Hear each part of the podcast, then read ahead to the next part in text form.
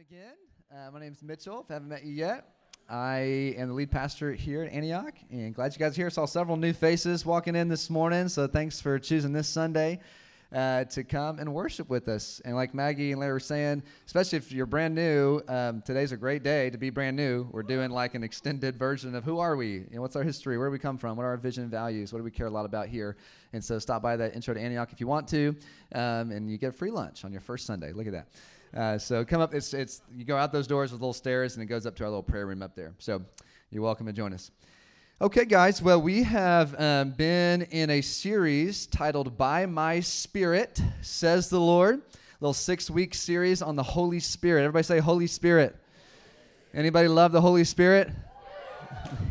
yes, me too. And uh, so does Jesus. He loves the Spirit of God. It's His Spirit. And uh, the whole premise of this series, kind of taken from that little little one liner um, for the series title "By My Spirit," is taken from Zechariah 4 6. And right before that, it says, "Not by power nor by might, but by My Spirit," says the Lord. And kind of the main overarching point of this whole series is just rec- us recognizing our need for the Holy Spirit in our lives. We need Him so desperately. And I love that we were singing that this morning. We need him desperately, the Spirit of God in our life, especially if, this is a big if, but I'm assuming that this is applicable to most of you in this room, if you want to be a true follower of Jesus. If you want to be his disciple, if you want to live for him, you will not be able to successfully do that for a long period of time without the power of the Spirit of God. It is not by your power, it's not by your might, your grit, your whatever that's going to allow you to effectively be a disciple of Jesus. It's only going to be by the power of the Holy Spirit. And uh, so, as believers, as followers of Jesus, we need to become familiar with who is the Holy Spirit. How do I engage with Him in my life? Um, what, what does the Bible say about Him, the Spirit of God, and what's His role in my life? And so that's what we've been doing in the last couple weeks. I think we are on week three now. Yeah, week one, a couple weeks ago, was just kind of an overview of who is he and what does he do. So we looked at John uh, 14, 15, 16, 17. And then um, we, last week, Easter Sunday, you guys remember Easter Sunday? A lot of you guys were out of town, but hopefully you worship somewhere else celebrating the resurrection of Jesus. Is he, is he still alive? He's still alive and he's moving, and I'm so thankful for the victory of Jesus. So, we talked about um, uh, there's this one verse in Romans 8 that says, uh, If the same spirit that raised Jesus from the dead lives in you, then that spirit will also give life to your body. And so we talked about the power of the resurrection or the power of the Holy Spirit last week. Specifically, the power of the Holy Spirit, though He can do a lot, He can heal, He can perform miracles, He can drive out demons, He can do all this stuff. But we specifically talked about the power of the Holy Spirit to overcome sin in our life. And, and I reminded us that in the story of the Gospels, Jesus was baptized, the Holy Spirit came on him, and before he started his ministry, healing the sick and casting out demons, raising the dead, he was tempted by the devil for 40 days, and by the power of the Holy Spirit, he overcame. And so, similarly, we need to be familiar with not just the power of God's Spirit to do crazy demonstrative things, though we will be talking about that today and the next few few weeks, but we need to receive His power to overcome sin and temptation. Because when you're faced with temptation right in your face, late one night, when you're tired and exhausted and you feel the flesh rising up, you're going to need another power greater than your own to overcome. And it's the power of God's Spirit, and it's His delight to give us the power of His Spirit. We need Him desperately. Amen. And this morning, we're going to talk about the baptism of the Holy Spirit and go into that, look at an in depth biblical study of what does that even mean? What does the Bible uh, mean when it has that phrase in there? So we'll talk about that. But let me give you one more reminder as kind of like my main goal. There's a lot of goals, a lot of ideas, a lot of hopes I have for this series. But here's the main thing if we're going to do a series on the Holy Spirit, then for sure by the end of it, we should see more of the fruit of the Holy Spirit in our life. The fruit of the Holy Spirit is the evidence the Spirit of God is at work in you. Anybody know the fruit of the Spirit listed in Galatians 5? Love, joy, peace, patience, kindness, goodness. There you go. Faithfulness, gentleness, self control. You know, this is, I, am really committed to, to this, uh, especially through this series for our church, but I'm committed to this personally in my life. And you want to know what a really humbling activity is, especially if you're a parent? Ask your children which of the fruit of the Spirit do I need to grow in? It's a humbling activity. If you don't have children, uh, ask your roommates. I did this a couple weeks ago, and I was with uh, just me and Micah, my eight-year-old, in the car. And I don't know exactly where the conversation started, but it got to the point where I asked that question, and uh, I think I first said something like, "What do you see in in Daddy? Do you see any of those things?" Yeah, you're loving. And I said something like, "Is anything I need to grow in?" He's like, "Yeah, yeah, yeah, yeah. You you need to grow in gentleness and self-control because you get mad often." So you know what I did? I yelled at him. So I'm just kidding. I just got quiet and I was like, "Oh, man." I said, Thanks, buddy, for telling me that. Daddy does want to grow in that. I'm so sorry, buddy. And it was great. It was a great moment. but then, and then, like two days later, I was in the car with him again. This time, older brother was in the car. And I said a similar question Micah, do you remember what, what you told me? And then he told me two different fruit of the Spirit that I need to grow in. So that was great. But then, older brother comes in and he says, You know, we all struggle with all of them. So, and I was like, That's my boy. That's him. I've been discipling him a little bit longer. He's just got more maturity. He's two years older. Like, yeah, that's right. We all need to grow in all of them all the time, right? Yes, amen. All right. Maybe feel a little better. But anyways, it's a funny interaction I have with my boys, but I just I do want to bring us back to that. And this is this is and very important if you want to be a follower of Jesus. You want to see the fruit of the Spirit of God in your life. And, and it's so good to have those humbling checks. And so don't be afraid to ask the question. And, and to please don't choose offense when, when someone tells you honestly what they're seeing in your life. And then, and then from there, the response is humbling yourself before the Lord. This is not a, all right, I'm going to work really hard to be gentle. I'm going to work really hard to not get angry anymore. I'm going to work really hard, whatever. It is a yielding to the Lord and say, oh, Spirit of God, flow through me more in gentleness or self control, patience, and all those things. All right, is that making sense? So we really would love for us to take that seriously um, as we're thinking a lot about the Holy Spirit. All right? Um, but here we go. Let's talk about the um, baptism of the Holy Spirit. You guys ready? All right. So there are there can be so many different questions that come up with this uh, specifically that phrase baptism of the Holy Spirit. But we're going to see very clearly it's a phrase that's in the Word of God. And um, it really depends on your background. You know, if you come from a real Pentecostal background, you're probably thinking, come on, why aren't we speaking in tongues all the time, every Sunday, from the microphone? Okay? If you come from, which is not most of you based on that response, it's a couple guys over here. Anyways, which I know their background. So, anyways, but if you come from a little more conservative background, you might get a little hesitant um, when you hear that phrase or start think, thinking about or talking about the gifts of the Spirit, you're not too sure because you know you've heard some interesting things about those crazy charismatics down the road. You know, but honestly, most of us. Most of us are not very biblically informed when it comes to the Spirit of God and the baptism of the Holy Spirit. And there's a story that I want to show you in Acts 19. It'll be on the screen. We're going to spend a lot of time in Acts this morning, but there's a story that this group of believers in Acts chapter 19 that I think really uh, speaks to a very similar feeling that many of us have when we start talking about the Holy Spirit. And um, it's in Acts chapter 19, verse, uh, first couple verses. And um, let me give you a quick summary of what's going on. Right before that, the end of 18, there's this guy named Apollos that was preaching uh, to this group of people, and they received his message.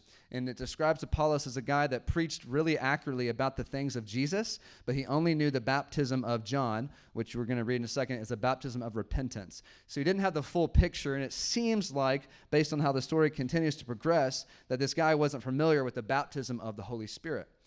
And so Apollos um, has a conversation with a couple other uh, leaders, I'd say, in the body of Christ. Uh, their names are Priscilla and Aquila, and they teach him a little bit more. And he's like, wow, thanks. That was so, help- so helpful. And then I don't know how much time passes, but a little bit of time passes, and we're going to pick up the story in Acts chapter 19, and then Paul is going to come on the scene. It says this, Acts 19, 1 and 2. It says, And it happened that while Apollos was at Corinth, Paul passed through the inland country and came to Ephesus. There he found some disciples. And check this out. It says this He said to them, Did you receive the Holy Spirit when you believed? And look at what they said. No, we did not grow up in a charismatic church. so that's not what it says. That's maybe my translation. No, we have not even heard that there is a Holy Spirit. Let me pause there for a second. You're going to see what, what happens. But I just want to pause there because I think many of us are there. We're like, yeah, um, I'm just not quite sure about what does the Bible say, or I don't know many things, or I don't haven't had that many experiences with the Holy Spirit. So I'm not even quite sure who is he, what does he do, and all that stuff. So it reminds me of the beginning of my journey with this. I got saved at 17, and I got saved at a church that would talk a lot about the Holy Spirit, but I was very unaware of the things of God's Spirit. I just knew that I was in sin and I needed to give my life over to Jesus, and thankfully I did. And then as the weeks progressed and started hearing a few things, and it was just one Sunday, and some of you might feel like this is the Sunday, but anyways, it was one Sunday I invited my brother who wasn't really walking with the Lord, and the pastor talks something about the Holy Spirit, and then he does something in tongues. And my brother looked at me, and I and I kind of looked at him, and he was like, "What was that?" And I honestly didn't know. I said, uh, "Maybe he sneezed." Literally, that's what I was thinking. And there was just some, some, confusion, some lack of understanding, and maybe a little lack of helpful teaching. Um, but that's kind of where I was. I was kind of like frozen. I don't really know. But then I continued to progress, learned a few things, but still along the way, it wasn't just like this easy, peaceful journey. It was kind of bumpy. Like, well, I'm, I'm like tr- reading a couple things in the Bible. I see this, but then I have these experiences. I'm a little bit confused. Someone says this, someone says that. So I just want you to know that if you feel like you're in that place, you're not alone. But there is there is more. There is clarity. There is scriptural truth that we can dive into, and there are experiences that people have that are trustworthy that we can glean from and learn from. But let's finish off the rest of the story. Verse three says this that um, then Paul said, when what then what you baptized, I said into John's baptism, and Paul said, John baptized with the baptism of repentance, telling the people to believe in the one who was to come after him, that is Jesus. On hearing this, they were baptized in the name of the Lord Jesus, and when Paul had laid his hands on them, the Holy Spirit came on them, and they began speaking in tongues and prophesying. There were about 12 men in all. Just kind of put yourself in that situation, just a group of just a few, it's 12 folks, hungry for God, unaware of the things of the Spirit and Paul says, hey, there's more. There's more. I invite you into it. Prays over them, and they experience the power of the Holy Spirit. You see a couple gifts, tongues, and prophecy, which, just so you know, we're going to break those two gifts in particular down because you see them repeated multiple times throughout the book of Acts. We're gonna I'm gonna teach on those the next couple weeks. So if you have questions about those two things, then stay tuned next week and the week after, talking about tongues and prophecy. But you, anyways, the the point is they had this powerful experience with God because there was a there was a sense of openness and hunger in their hearts. And so that's my encouragement to you guys this morning is not just that you would gain more intellectual information about the things I'm preaching, but your hunger would be stor- stirred for the things of God. Your hunger would be stor- stirred for the more of the Holy Spirit that he has for you. And I feel like I feel convicted to not hold back on this topic. I have felt, um, and it is my own fear, I have felt hesitation because I know some of you were taught something different than I'm, what I'm about to teach. And I just feel like I can't hold back because the power of God's Spirit, you need it. And for whatever reason, there's confusion and just false teaching about this topic. But I cannot serve you good enough if I don't tell you there is more of the Holy Spirit for you. And you need His power. You need to be totally immersed and drenched in His power if you want any chance to be a bold and effective witness. Because, guys, this generation will not be won by wise and persuasive arguments and words. They are looking for something from heaven, something different that this world cannot offer. They're looking for a demonstration of God's power and His Spirit. And that spirit lives in you and wants to come out of you to show the world that there is a greater kingdom than the kingdoms of this world. And we need him. And, and if we are humble enough to search the scriptures, but also humble enough to take it from there and from here and to say, God, touch me. If this is real, where your power showed up in a room of 12 guys and they just, something obvious happened to them, if that's still real today, do it in me, God. Fill me with your power. Baptize me in your spirit. Come and fill me afresh. I've got so many questions about this, but Lord, if it's real, I want the real thing. And that's what I want stirring inside of you as I'm talking about this, not to try to prove an argument that will match the latest podcast you heard, but oh my goodness, I don't care. I don't care about winning arguments. I want you to be touched by the power of the Holy Spirit. And that really, when you are touched, it kind of just, the, the, the arguments don't matter as much. Because you're like, well, God touched me. and I didn't fake that. So something's real. And then the more you experience Him, the more you read His Word, the more you're seeing, like, wow, you don't have to be concerned about being a weird, charismatic Christian. Have you ever read the Bible? These guys were weird. Did you see what I just read? Like they're in this room, and then somebody puts a hand on them, and then they start going off in tongues and prophesying, speaking things. That's a real encounter that people had. And so if you're concerned about being weird, at least it will look, you know, if something like that happens, it'll at least be biblical. You know what's not biblical? Stiff, emotionless, passionless Christianity. That's not biblical. Where I'm not moved in my heart by God. That's not biblical. You see people moved to tears on their knees, encountering God's presence, boldly proclaiming the gospel. That is biblical Christianity. They're walking in the power of the Holy Spirit. They're delivered from bondage to sin. Gifts of the Spirit of God are imparted to people. This is normal Christianity. So please don't be afraid of anything you see in here. And please don't believe a lie that it's just, you know, for them in the past. No, he is at work today. And in fact, the, the, scriptures point to and prophesy as the days get closer and closer to the Lord's return, which we are closer now than ever. Of course, you know, I could say that's a prophetic word. It's just obvious. He hasn't come yet. okay? It's obvious. But he says, he promises there will be a greater outpouring of the Holy Spirit in the last days.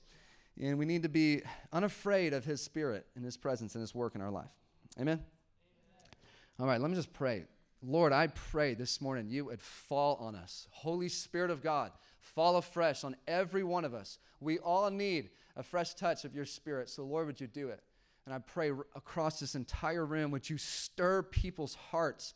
God, would you stir inside of people this hunger and anticipation to be touched by the living God?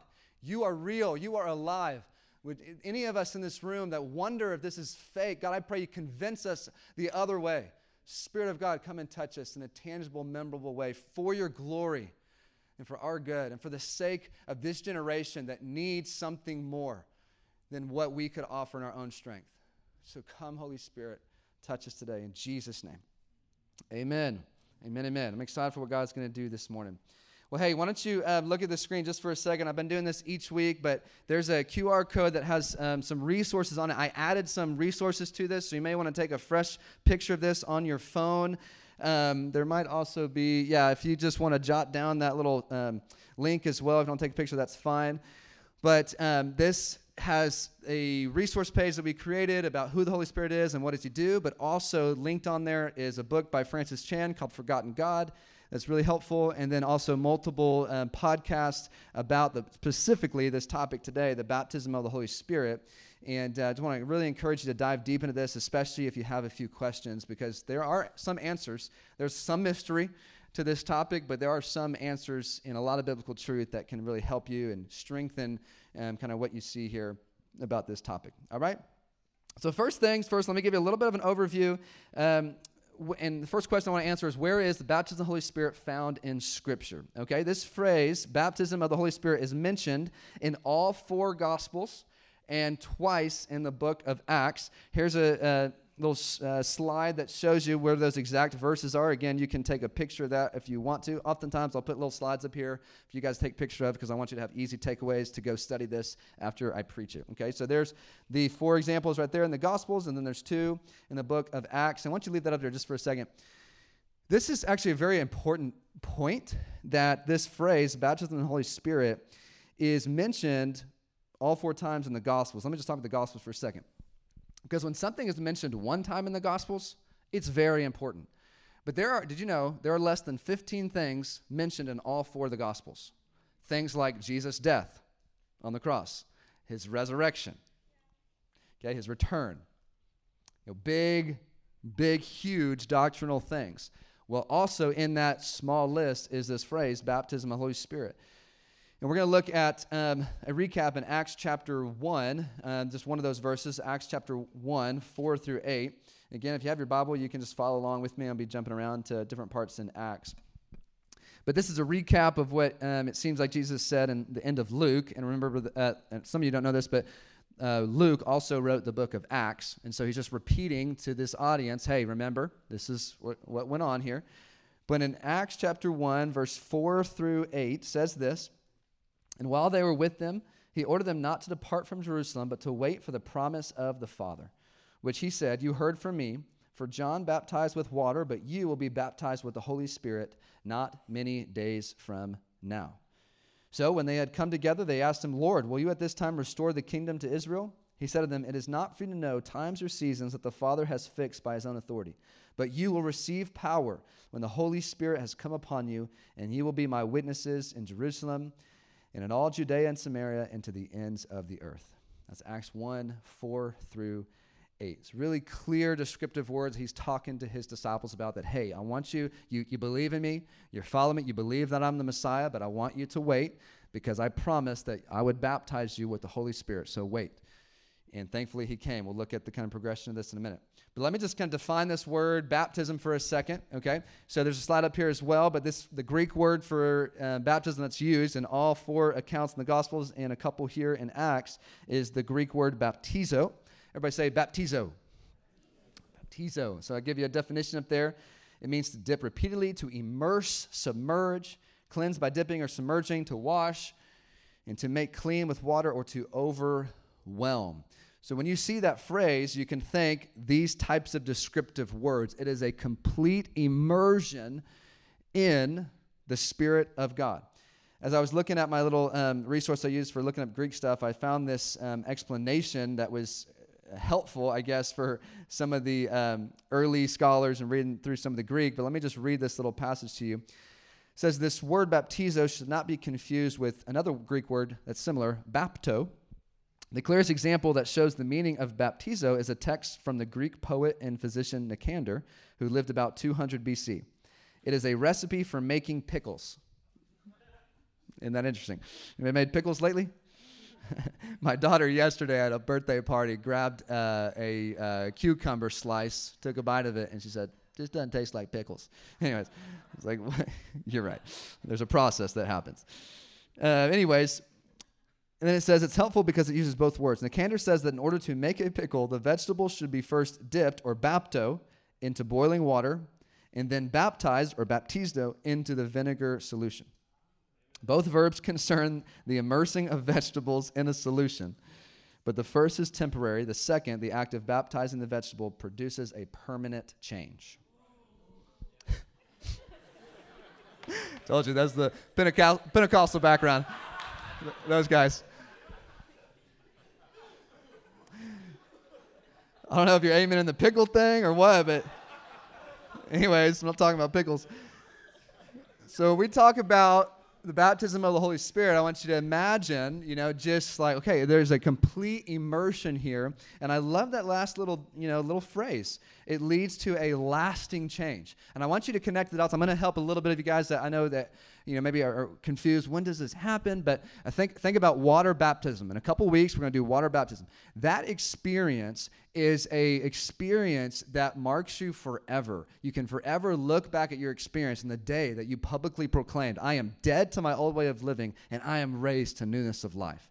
Okay? And that should mark you forever. It's this a powerful display of the gospel, and many times I've heard so many testimonies about that day being really impactful for people. Similarly, the baptism of the Holy Spirit is something that God, the Holy Spirit immerses you, comes upon you in a noticeable, tangible way, and you are marked differently forever from that time forward. And so when we think about the baptism of the Holy Spirit, think about it that way. It's something that permanently changes me. In a moment, an experience, an encounter with God that changes me forever. Now, let me address a couple common questions about this topic because there might be stirring already. And I, am going to use the word address, not necessarily answer, because there's just there's some nuances to this, and there's great to have conversations and dialogue about some of this stuff. Though it can also tend to lead us away from the main point, which is God wants us to be clothed with power from on high. All right, but just for those of you that come from more of a conservative background, especially on this topic, you might have questions about salvation. And it, it, wasn't I baptized in the Holy Spirit at salvation? Let me clarify a couple things. For sure, the Spirit of God is involved in your salvation experience. You cannot be saved apart from the work of the Holy Spirit, who a couple weeks ago you can reference that sermon, talk about He's the one that draws us to the Father, He's the one that convicts us of sin. You cannot be saved apart from the Spirit of God. All right? But there is more as you look at Scripture. Let's talk about baptism in water for a second. That, doesn't that mean, isn't that the same thing? As soon as I'm baptized in water, that's also when I'm baptized in the Holy Spirit? Well, definitely it can happen that way, and definitely those two are connected. But we're about to look at a couple other passages where it s- seems clear that okay, there's there's something going on here that maybe that's not the obvious equation or equivalent. there is more. And again, for those of you that come up from a more Pentecostal background, you might have been taught, like, hey, the baptism of the Holy Spirit is only referring to a one time experience where you are baptized in the Holy Spirit and it's evidenced by speaking in tongues. And I may also comment on that, like, well, that's that might be a little too far. You might be adding a little bit. It's good to note that tongues and prophecy are often mentioned when people have experiences with the Holy Spirit, but you don't want to go too far into thinking this is the only way it has to happen one time in your life and it has to be evidenced by speaking in tongues. Clarified that before that the main evidence of the work of the Spirit of God in your life is what? The fruit of the Holy Spirit. So we are again, we're going to look at some passages that help clarify this a little bit um, in just a few minutes. But let me give you five really important things to note, and I'll break down these five. Hopefully, this will be really helpful for you, especially for those of you that have a lot of questions about this topic. So, five important things to know when we start talking about the baptism of the Holy Spirit. One is don't. All five of these things will be on the screen. One, don't get caught up in the exact verbiage of this phrase. I'm specifically using the phrase baptism of the Holy Spirit most consistently because that's what I see most consistently in Scripture. But I don't want you to get caught up in, well, you got to say it exactly this way. Oftentimes people say, well, it's not baptism in the Holy Spirit, it's baptism with the Holy Spirit or of the Holy Spirit. It's like, I think we're missing the point if we're going to have arguments about that. And here's the main thing that, I, that always helps me um, is in Acts chapter 2, it is clear that these kind of prophetic words about, hey, disciples, you're about to get baptized in the Holy Spirit, it's very clear that the, the fruition of that happens in Acts chapter 2 at the day of Pentecost. But did you guys know in two chapters of Acts, that experience at Pentecost is described with five different phrases? Let me show you, okay? There'll be a screen up here. To describe what happened at Pentecost, these are the phrases that are used. In Acts 1 5, it says, Hey guys, you'll be baptized with the Holy Spirit. In Acts chapter 1, it says, Hey, the Holy Spirit is going to come upon you in power. Then, Acts 2, verse 4, that's the day of Pentecost. The description there by Luke is they were, didn't say baptized, didn't say they come upon, it says they were filled with the Holy Spirit. Now, all these are also different Greek words, just for those of you that are wondering, okay? Then, um, Peter gets up, filled with the Holy Spirit, and begins to preach to this crowd, and he's describing what just happened in verse 4. And again, he uses a different phrase. He says, The Holy Spirit was poured out on us. And then lastly, he's finishing out his little sermon, and he says, the, He's just recapping, Hey, if you want to give your life, you need to give your life to Jesus, you repent of your sin, you need to be baptized. And then he says, you will, Then you will also, just like we did, receive the gift of the Holy Spirit. So I want to show you that because it's, it's been helpful for me over the years when people want to argue about the exact phrasing of everything. I'm like, I, I'm not that interested in that conversation, but what I'm interested in is you experiencing the Spirit of God in your life very tangibly and noticeably. So that might be helpful for some of you guys that have some of those questions. Number two, important thing to note is how did it happen for the disciples? Okay, and here's kind of what we see as you read through the Gospels and the first few chapters of Acts. It's important to note what happened to them? Because they are, for sure, our primary example of walking with and experiencing the Holy Spirit. So, how did it happen for the disciples? First, in the end of John, it says that Jesus breathed on them to receive the Holy Spirit. You can look at that in John chapter 20. And then, obviously, in Acts 2, they were baptized in the Holy Spirit on the day of Pentecost. And then in Acts 4, if you keep reading a couple chapters later, they were all filled with the Holy Spirit after a prayer meeting. Okay, and it said they were filled with the Spirit of God and they began to speak the word of God boldly. And then there's multiple stories throughout the rest of the book of Acts where individual people are filled with the Holy Spirit. They begin speaking the word of God boldly, or some sort of sign or wonder happens, or they preach the gospel, people get saved. Okay, you guys seeing that? So hopefully that's helpful as well. Now, next thing, this is funny because I'm about to totally, um, I guess I'll say, not necessarily disagree with myself, but show you a different way. Let me. I want to show you a common progression that I have seen and many others have seen for most believers in regards to their journey with the Holy Spirit and being baptized in the Holy Spirit. All I'm saying this is a common thing. It doesn't happen this way every time. But look at number three. The common progression for most believers that I've seen is that the, one of the very first steps is someone professes their faith in Jesus. All right? They say, I want to follow him. I need to give my life to him. Okay, how many of you guys have given your life to Jesus? Come on, you've said, I believe He is the Lord of my life. Come on.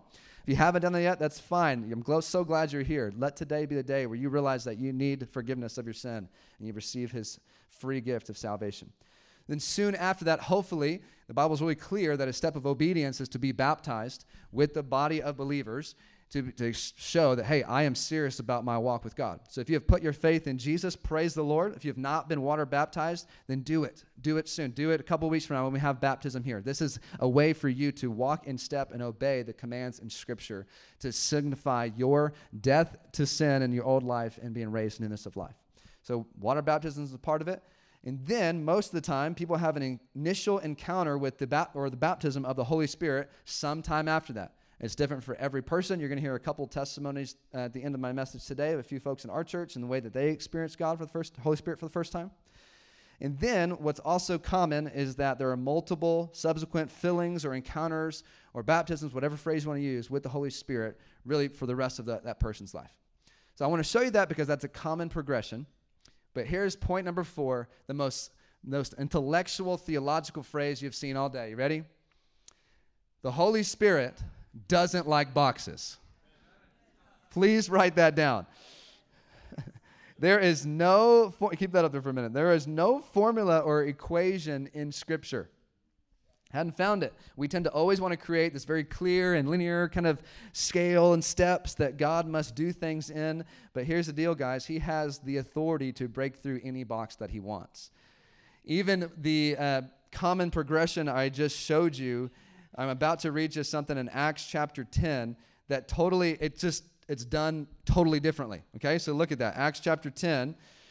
Um, this is a story of a guy named Cornelius. What a cool name. Love that, Cornelius.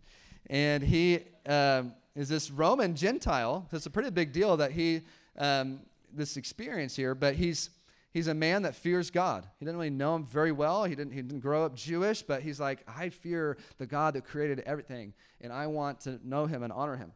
Okay? He has this crazy vision and is told by God to go call for Peter.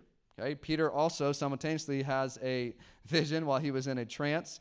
This common normal day for Peter, I guess. Anyways, uh, and he is invited by the Lord to go to this guy's house. Let's pick up the story in verse 30. And it's really clear this guy, Cornelius, doesn't, is not following Jesus because as soon as, I'm not going to read this part, but as soon as Peter walks into his house, Cornelius falls down at his feet and starts to worship Peter. Okay, so he's, he doesn't have it all together, okay? Peter's like, What are you doing? Stop, man. Am I, just, am I at the right house? I wonder what Peter was thinking.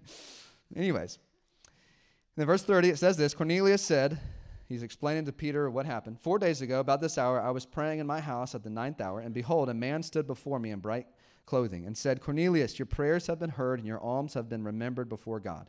Send therefore to Joppa and ask for Simon, who is called Peter. He is lodging in the house of Simon a tanner by the sea. So I sent for you at once, and you have been kind enough to come to me. Now, therefore, we are all here in the presence of God to hear all that you have com- been commanded by the Lord. Let me read that phrase again. So here's Cornelius, like just his summary. Here's, here's what I'm doing, Peter, is I have gathered my friends, my family, in this house. And I love that phrase. It says, We are all here in the presence of God to hear what you've commanded. I just love that setting because there was hunger, there was anticipation in Cornelius' heart. He knew he was not just in Peter's presence, but the presence of God. And I want, as I continue to read what happens in this story, I would love for you to put yourself kind of in this house, put yourself there, and just like imagining what it would have been like to hear the gospel for the first time. And then you're going to see they have a powerful experience and encounter with the Holy Spirit. So let me keep going. Verse 34. So, Peter, again, put yourself there just for a second. Peter opened his mouth and said, Truly, I understand that God shows no partiality, but in every nation, anyone who fears him and does what is right is acceptable to him. As for the word that was sent to Israel, preaching as for the word that he sent to Israel, preaching good news of peace through Jesus Christ, he is Lord of all, you yourselves know what happened throughout all Judea, beginning from Galilee after the baptism that John proclaimed, how God anointed Jesus of Nazareth with the Holy Spirit and with power. He went about doing good and healing all who were oppressed by the devil, for God was with him. I love that. Jesus is a deliverer. Amen. Verse 39 And we are witnesses of all that he did, both in the country of the Jews and in Jerusalem they put him to death by hanging him on a tree, but God raised him up on the third day and made him to appear not to all the people, but to us who have been chosen by God as witnesses, who ate and drank with him after he rose from the dead. And he commanded us to preach to the people and to testify that he is the one appointed by God to be the judge of the living and the dead. To him, all the prophets bear witness that everyone who believes in him receives forgiveness of sins through his name. And they pause there. That is just a great gospel presentation from Peter. And I want you to know that same gospel presentation is very true for you today. God confirmed that Jesus is the Messiah by raising him from the dead. And he has appointed a day where Jesus will judge the living and the dead. And if you put your faith and trust in him, you can be forgiven of your sin and enter into eternal life. If you do not put your faith and trust in Jesus, you're going to be held to his judgment. And if there's anybody here today, I just I, I felt led to re- read that because it's a clear clear explanation of the gospel. If you have not put your faith and trust in Jesus, there will be a day where he will judge the living and the dead. And he will look at you and he will judge you. If you're under his blood, you'll be forgiven of all your sins and you'll come into eternal life. If not, you will pay the penalty for your sin, which is death and hell forever. But Jesus inviting you in to forgiveness, inviting you in to salvation. I just want you to hear that today. And I'm believing for at least maybe one person in this room that you've never really taken seriously putting your faith in Jesus, do it today. Today is your day. Trust in him. He is coming back. He is faithful to this word. And let's keep reading here. Verse 44. While Peter was still saying these words, the Holy Spirit fell on all who heard the word. Now, let me pause. This is so awesome to me. The Holy Spirit just interrupts Peter's message. Honestly, I long for that day. There's been a, maybe one or two times where I've been preaching a message and then it just sounds like the Holy Spirit's just moving in people. Man, I long for that day, and I, I welcome him to do that right now. If you start feeling, some of you probably feel just fire burning in your chest, and hey, just respond to him wherever you are as I'm preaching this. But it says the Holy Spirit just fell. He interrupted Peter. And it says the believers from among the circumcised who'd come with Peter were amazed because the gift of the Holy Spirit was poured out even on the Gentiles. For they were hearing them speaking in tongues and extolling God. Then Peter declared, Look at this. Can anyone withhold water for baptizing these people who have received the Holy Spirit just as we have? And then he commanded them to be baptized in the name of Jesus Christ. Then they asked him to remain for some days. I love that last line. Hey, can you hang out with us for a few more days? That was cool. You know, that was awesome. We don't know what happened, but just can you can you hang out for a few more days? Thankfully, he says yes. All right, I love this story because it blows every single box of any conservative or Pentecostal that I've ever heard of. the Holy Spirit interrupts the message and falls. We don't even know if they're saved yet, but obviously they're, they're responding to, yes, I want to believe in Jesus. They haven't been water baptized, but the Spirit of God falls. But wait, they receive tongues. What on earth is happening?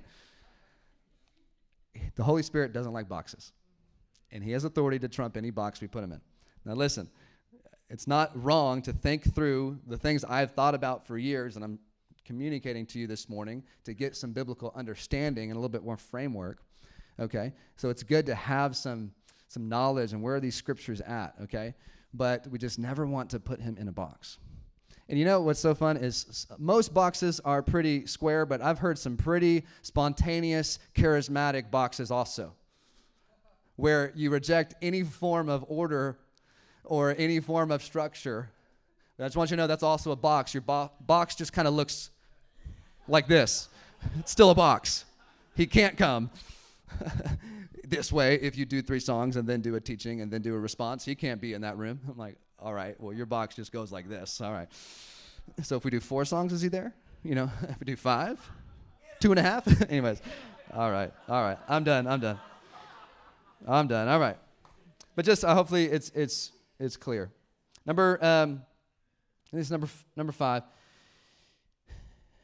Very important thing to note when it comes to the things of the Holy Spirit Never let, it'll be on the screen, never let the work of the Holy Spirit cause division in the body. Never let the work of the Holy Spirit cause division in the body. I believe, though this topic is like used in the conversation of the Holy Spirit, baptism of the Holy Spirit, I believe that the Holy Spirit himself is grieved by the way over the decades, over the centuries, the church has divided itself over this topic or the things related to the spiritual gifts or whatever. Never. In this room, guys, this church, we are not going to let the things of the Holy Spirit divide us from other parts of the body. It is a grievous thing to think because you have had an experience with the Holy Spirit or because you walk in a certain spiritual gift that you're going to elevate yourself over other believers that maybe haven't had an experience like that. What that should do, if the Spirit of God is working in us, is humble us to say, how did, how did I get touched by God so much? My gosh, I want my friends to experience this. I want my other brothers in the Lord to experience this. And if they have questions, I'll be happy to talk with them. And if they disagree, at the end of the day, I'm still going to love you because that's the Spirit of God flowing through my life. We're not going to let it divide us. I love the end of kind of the the end of this story in Acts 10. It kind of goes on to Acts 11. Peter goes back to other believers, leaders in the church, um, and back to Jerusalem. And he's like, he's kind of put on the chopping block. He's like, whoa, whoa, whoa, whoa, whoa. What you did, Peter? You went to a Gentile's house? What? And then Peter's like, hey, let me just explain what happened. And I want you to see this because it's connected to this point of just not letting the work of the Holy Spirit cause division. Acts 11, verse 13 through 17 says uh, he told us how he had seen the, uh, this is peter talking he's re- recapping the story with cornelius he said that cornelius told us how he had seen the angel stand in his house and say send to joppa and bring simon who is called peter he will declare to you a message by which you will be saved you and all your household as i began to speak the holy spirit fell on them just as on us at the beginning and i remembered the word of the lord how he said john baptized with water but you will be baptized with the holy spirit if then God gave the same gift to them as he gave to us when we believed in the Lord Jesus Christ, who was I that I could stand in God's way? Isn't that great? Just pause there for a second. So he's recapping it, uses the phrase, you know, baptism of the Holy Spirit. That's what happened. And he said, I'm not going to stand in God's way. But the main thing I want you to see is these, these leaders, these old men, these, these guys that were leading the church in Jerusalem, who initially said, Hey, we got some questions, Peter. I want you to look at their response in verse 18. When they heard these things, they fell silent and they glorified God, saying, Well, then to the Gentiles also, God has granted repentance that leads to life. I love that it doesn't say that when they heard these things, they put their foot in the ground because they were unwilling to humble themselves and they started a new denomination. Just so thankful that's not what happened. But there is a spirit of humility. The Spirit of God was really working. And um, it matters that we honor other parts of the body. And if you are in this room and you think that what I'm teaching is totally bogus, then that's fine. Let's have a conversation. But hey, let's just talk about loving Jesus and exalting Him and living wholeheartedly for Him. That's great. That's what I want to talk about, anyways. All right, let me close up here by talking about just different ways to experience um, the Holy Spirit and just what we see in Scripture. Then I'm going to uh, have a few friends come up here and share some testimonies, and then we'll respond and receive some prayer. So, what's important to know is before experiencing the baptism of the Holy Spirit, here's what the disciples did. There's two kind of main things that I saw that they were doing. One is they were waiting, and two, they were praying. So, before the Holy Spirit came, before they experienced the baptism of the Holy Spirit, they waited and they prayed. They waited, which means they didn't give up or quit because nothing happened initially. Okay, and for, for my story, that was definitely part of my process. I felt pretty tempted to quit because I was praying, Lord, fill me with your spirit. Lord, encounter me. I wanted, I want to touch from you. And nothing happened immediately. So I got a little discouraged and was at least was tempted to give up the, pers- the pursuit of experiencing more of the Spirit of God. And then it also says they prayed. They asked God for the filling of the Holy Spirit which I think is important to note. You'll see that in Acts chapter 1. I already read a couple of those things. Acts chapter 1, I mean, they're in the upper room seeking God. They were not in the upper room playing video games, they were not in the upper room just watching Netflix. And listen, it's not that we're earning things from God, but there are certain settings where your heart is more ready to receive from God. Okay? And so some folks will say, well, I don't want to force the Holy Spirit. He's just going to come on me whenever. I'm like, well, okay, I understand. We don't want to force the Holy Spirit. But there are certain settings where if you're hungry for him, he loves to respond to hunger. And if he wants to come and encounter you playing video games, great. I just hadn't hadn't seen that too many times yet. I hadn't seen it. Now, if you're praying fervently as you're playing video games, then all right, I see that. I can see that happen. Anyways. Then also, it's good to note that the Holy Spirit came, and, and I'm going to use two words on purpose. Um, when the Holy Spirit did come, he came suddenly. Everybody say suddenly and he came noticeably. Say noticeably. So he came suddenly and he came noticeably. By suddenly, what I mean is it wasn't forced or done by man. It wasn't conjured up in someone else's ability. All right? And I think maybe even a better way to describe this is he comes whenever he wants to. And sometimes he wants to come as soon as somebody lays their hands on you and says, Come, Holy Spirit. Sometimes he comes at a different time. He is the one in charge. So you got to be careful though, because some people think again suddenly, well, don't don't don't pray for me. I'm not going to like force it. Don't. Like, I'm about to give space for 10-ish minutes for uh, those of us that want to experience the Holy Spirit in a fresh way to come forward and receive prayer. Some think you can't do that because you're. It's not suddenly. Well, okay, it's fine. That's fine. But like we need to be careful because what we see throughout Scripture is, hey, people are receiving prayer. They're in this setting of worship and they're seeking God. They're hungry, and people will lay hands and pray. And sometimes that's what the Holy Spirit decides to do: is just come on, people. And noticeably, that's I think an important word as well. Again, all throughout these examples um, I was reading this morning, there's something tangible that happens.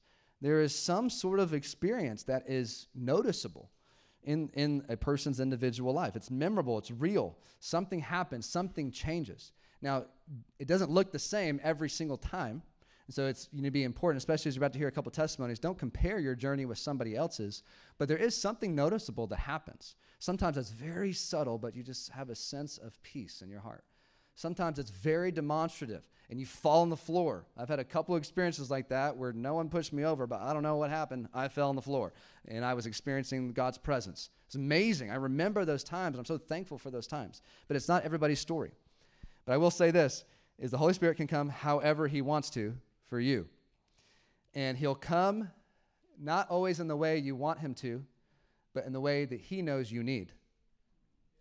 Okay? Some of you, you're very introverted, very. Sometimes he'll come really peacefully because he just knows you. But he also knows you enough that he, if he needs to knock on the floor, he'll do that too. you know, so like he doesn't come based on your Enneagram type. Okay, the ones go over here, they're to get it right. You know, the eights are to go, boom, you know, then the whatever, I don't know, the fours are to be floating around. Anyways, all right. Sorry. Sorry. Gosh, shouldn't have said that. But anyways, he comes how he wants to and how he knows you need him to come. That's my point. Oh, I'm glad I can make you laugh today. All right. I'm going to invite up um, Leif and Maggie. Y'all come on up here just for a second. Have you go first. Um, so both of them had, I just have heard their um, story of their kind of initial experience of baptism in the Holy Spirit. I wanted them to share this with you guys. So I think it's really helpful just to hear a couple examples. How does this happen? Um, and again, don't compare yourself with their stories, and it doesn't always look the same way, but it, it's encouraging to hear, like, okay, this is a way that it could happen. All right? Take it away, Leif. I'm excited to talk about this, so bear with me. um, so I'd say my journey started um, at the beginning of winter break. I was challenged to just pray and think about the baptism of the Holy Spirit. And so I did. Um, and honestly began to be like very discouraged. I feel like the Lord maybe spoke a certain phrase and I started to use it and I was like, wow, this is awesome. This is what being baptized by the Holy Spirit is like. But it, God was faithful to just continue that work in my heart. And that honestly kind of maybe didn't think about it as much or just didn't process it or pray into it as well as I should have. But God's graceful. Um, and at the, I think the third day of the Tijuana mission trip, this past this past couple weeks, this spring. Um, it's crazy. Uh, I, there was like a very there was a worship setting. Um, I led a prayer point and I had come down. There was a guy that came up to me and was like, "Hey, I feel like the Lord just gave you power. I want to pray into that power. Um, that you would just be able to like direct that power into pursuing Him more." Um, so I was like, "Yeah, more God is awesome. Bring it. I love prayer." Uh, so he started to pray over me, um, and then he was like, "Hey, have you ever been baptized by the Holy Spirit?"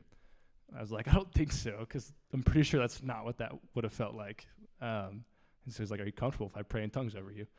And I was like, Yeah, go for it. So I haven't really experienced that before. So he started to pray in tongues, uh, was very like physically passionate and just praying over me. Um, and if I'm being honest, I was kind of uncomfortable. It wasn't what I was used to.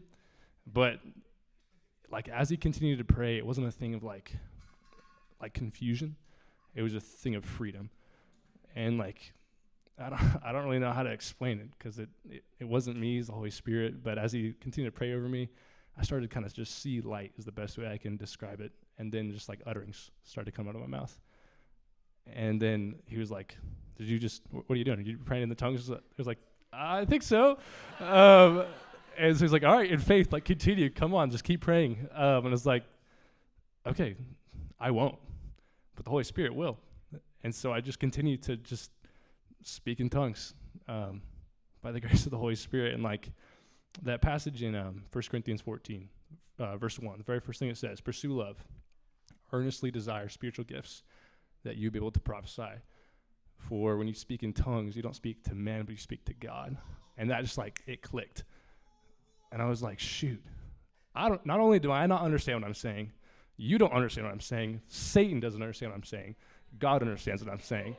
And I'm like, oh, this is like, this is power to pursue God more, not on my strength, not on anyone else's strength, but on God's. It's His will, and His will is perfect. Why would I not want that?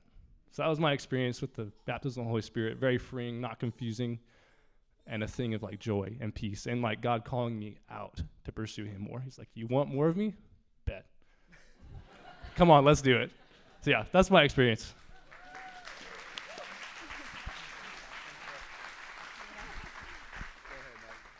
Um, I grew up in a more conservative church, um, and going into college, um, I got saved, but going into college was more of the time where um, I was going to the Antioch in college, and more of the time where I like started to learn more about Holy Spirit and learn more about really who God is, that I can have a relationship with Him.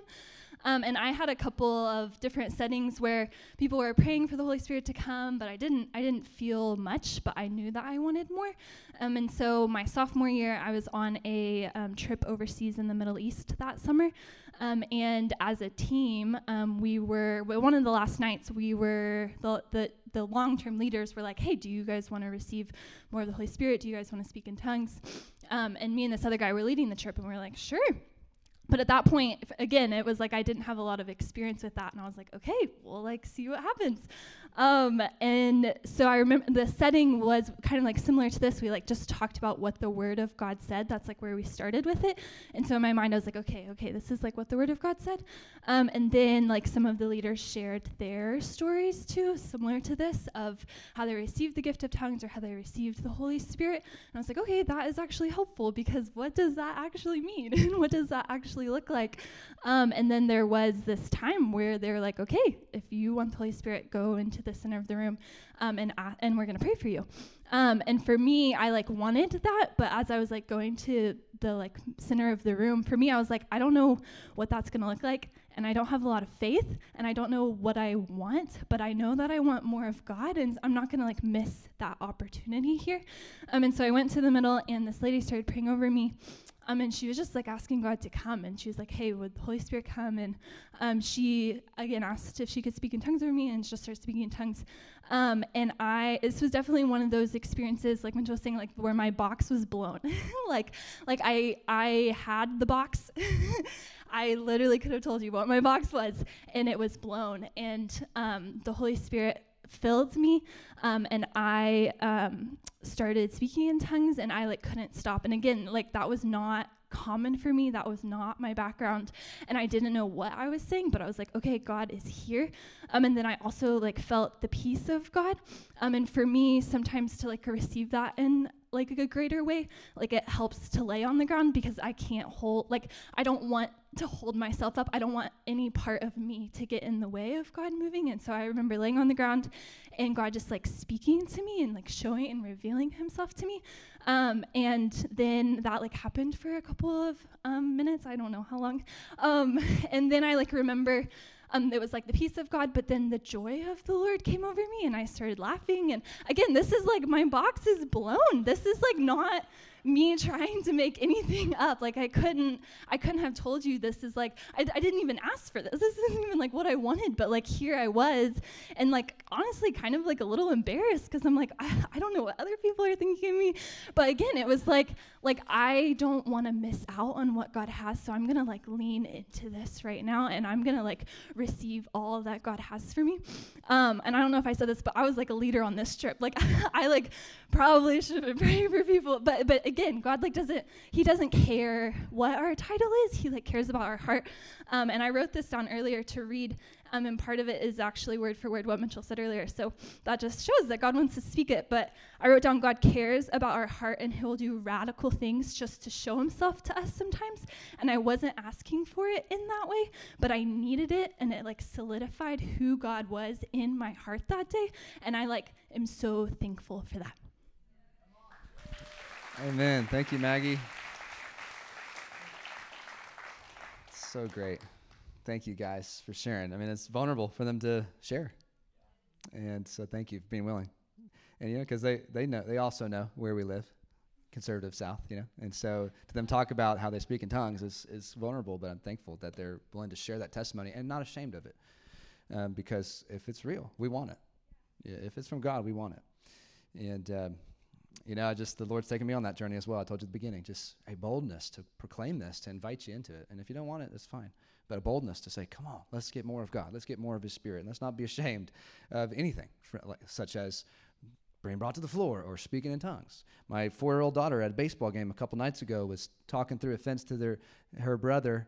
And then she started going like this, blah, blah, blah, blah. And then she turned around to us and almost shouted, Mommy and Daddy, I'm speaking in tongues.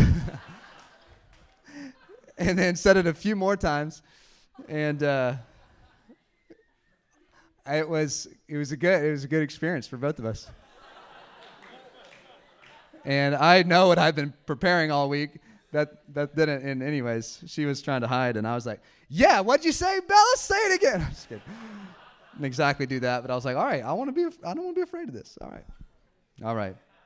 Let me show you one more slide. Band, go ahead and come on up. Um, just I've mentioned this multiple times throughout this um, talk, but just here's a couple things to note of you know leading up to experiences or baptism with the Holy Spirit. There's often some similar things that are present.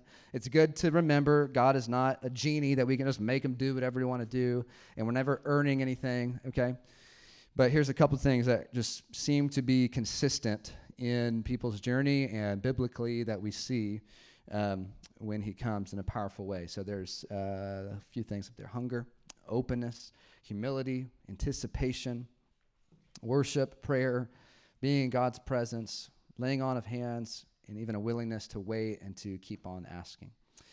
And one of the things that I feel like the Lord was speaking to me about this morning was um, as we wait for him, and all we're going to do is going to, I'm going to invite you guys that are hungry for, for this to come forward and just simply start worshiping, okay? Don't look at the worship team. Don't look at me. Don't look at anybody else because one thing I I'm clear on is it's Jesus who baptizes in the Holy Spirit.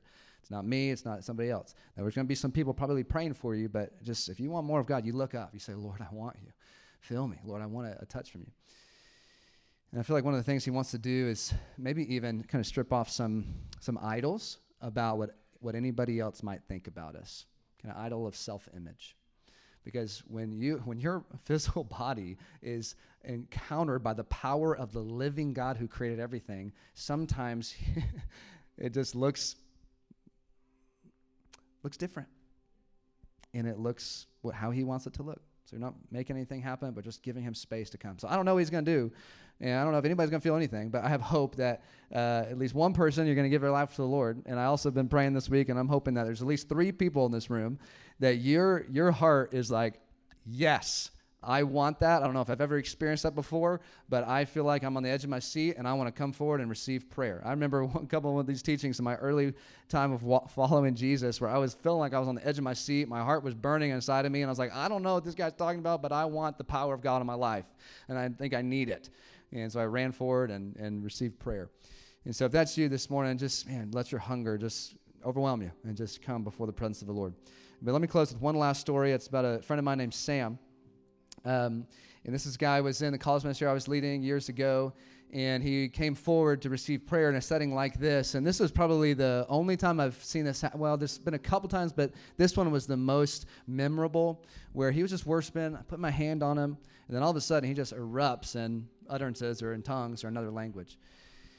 And I talked to him about this, you know, for the coming weeks afterwards, and he said, "Yeah, the Holy Spirit just came on me. It was awesome." But one thing I want you to know that this guy, he continued to stay faithful to follow Jesus himself. He started discipling other college guys. He followed the Lord's lead to go to another city um, in the uh, north northeast. Uh, making disciples there, loving Jesus. And then a couple years ago, the Lord put on him uh, and put on his heart a nation that has 99.9% uh, Muslims. And he started thinking and talking to God about it. And he's on the journey of being sent there long term to go make disciples there. He's there. Jeremy knows him. So he's been on this journey of continuing to follow the Lord's leading and making disciples everywhere go. And one thing you need to remember is that the Holy Spirit comes on people. There's not a story in Scripture, there's not a story I've heard uh, here and now where the Holy Spirit doesn't come on somebody in a powerful way that then leads to other people experiencing God. So, what we're talking about today is not just let's have fun experiences that we can look back on and say, oh, remember that thing that I did on the floor? It's, it's like, wow, God's here, but how is He going to come upon you in power to be a witness to those around you? There are people in your life that need the power and presence of the Spirit of God in your workplace, in your family, on the streets in Northwest Ark, wherever you're going. Amen? So here's how we'll close up. If you, um, we have a couple categories here. If you're listening to this, you're still a little bit confused, you have a lot of questions, here's what I would encourage you to do during this next kind of 10, 15 minutes as we close up. Just stay in your chair, look at some of these verses I read over, and, and I would encourage you to wrestle with God. Wrestle with God. Talk to Him about it, but read these scriptures if that's you. But some of you, the other end of the spectrum, again, like I said, you, you're just about to fall out of your chair. So uh, if that's you, just run for it as I start praying and just come on here to the front so we know that you're really ready. Uh, you just get on your knees and you start worshiping, praying, and in a few minutes, some people will come and pray over you. But then there might be kind of maybe a middle area, and uh, where there's some of you that you're not quite sure if you've ever experienced the initial baptism of the Holy Spirit. You don't have a memorable moment where His power came on you in a noticeable way, and you want to experience that for the first time. If that's you, then I want to encourage you also to kind of come up here to, to, towards the front and just start worshiping. And then there's others of you that you maybe have had some sort of memorable experiences with the Holy Spirit before, but you just know you need a fresh touch from Him. Then I want to encourage you to go kind of over to the side area and just start worshiping there as well. And some some leaders maybe in just a little bit will come and pray over you. So hopefully that was um, clear enough. But let's stand to our feet.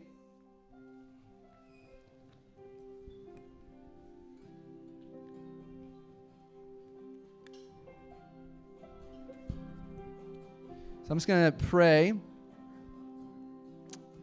And again, if any of those categories, you know, resonate with you and you just want a fresh touch of the Holy Spirit, then I want to encourage you to come forward. And I'm excited for this, you know, this opportunity for us to like, all right, I want God. And now I was hoping that we want God more than we care about what anyone might think about us. So let me just pray as I start praying. If any of those categories made sense to you and you just want to be touched and baptized with the Holy Spirit for the first time, come up here in this area. If you want a fresh touch of the Holy Spirit, then just kind of go over here to the side areas. And we're going to um, wait some uh, wait a few minutes. All you're doing is start, starting to worship. We're going to wait a few minutes, and then some of our leaders will come and we'll pray over you. All right? So, Lord Jesus, here we are. You start coming if you're hungry for this. Lord Jesus, here we are in your presence, God. And Lord, we just wait for you. We can't make anything happen. We want you to fall on us, Holy Spirit. I pray that right now, in these few moments, that you would stir hunger and anticipation in our hearts. And Lord, you would fall on us by the Holy Spirit. For your glory, for our good, and for the sake of others that will be reached, because your power is at work in us. So stir hunger in this room. Come, Holy Spirit. In Jesus' name.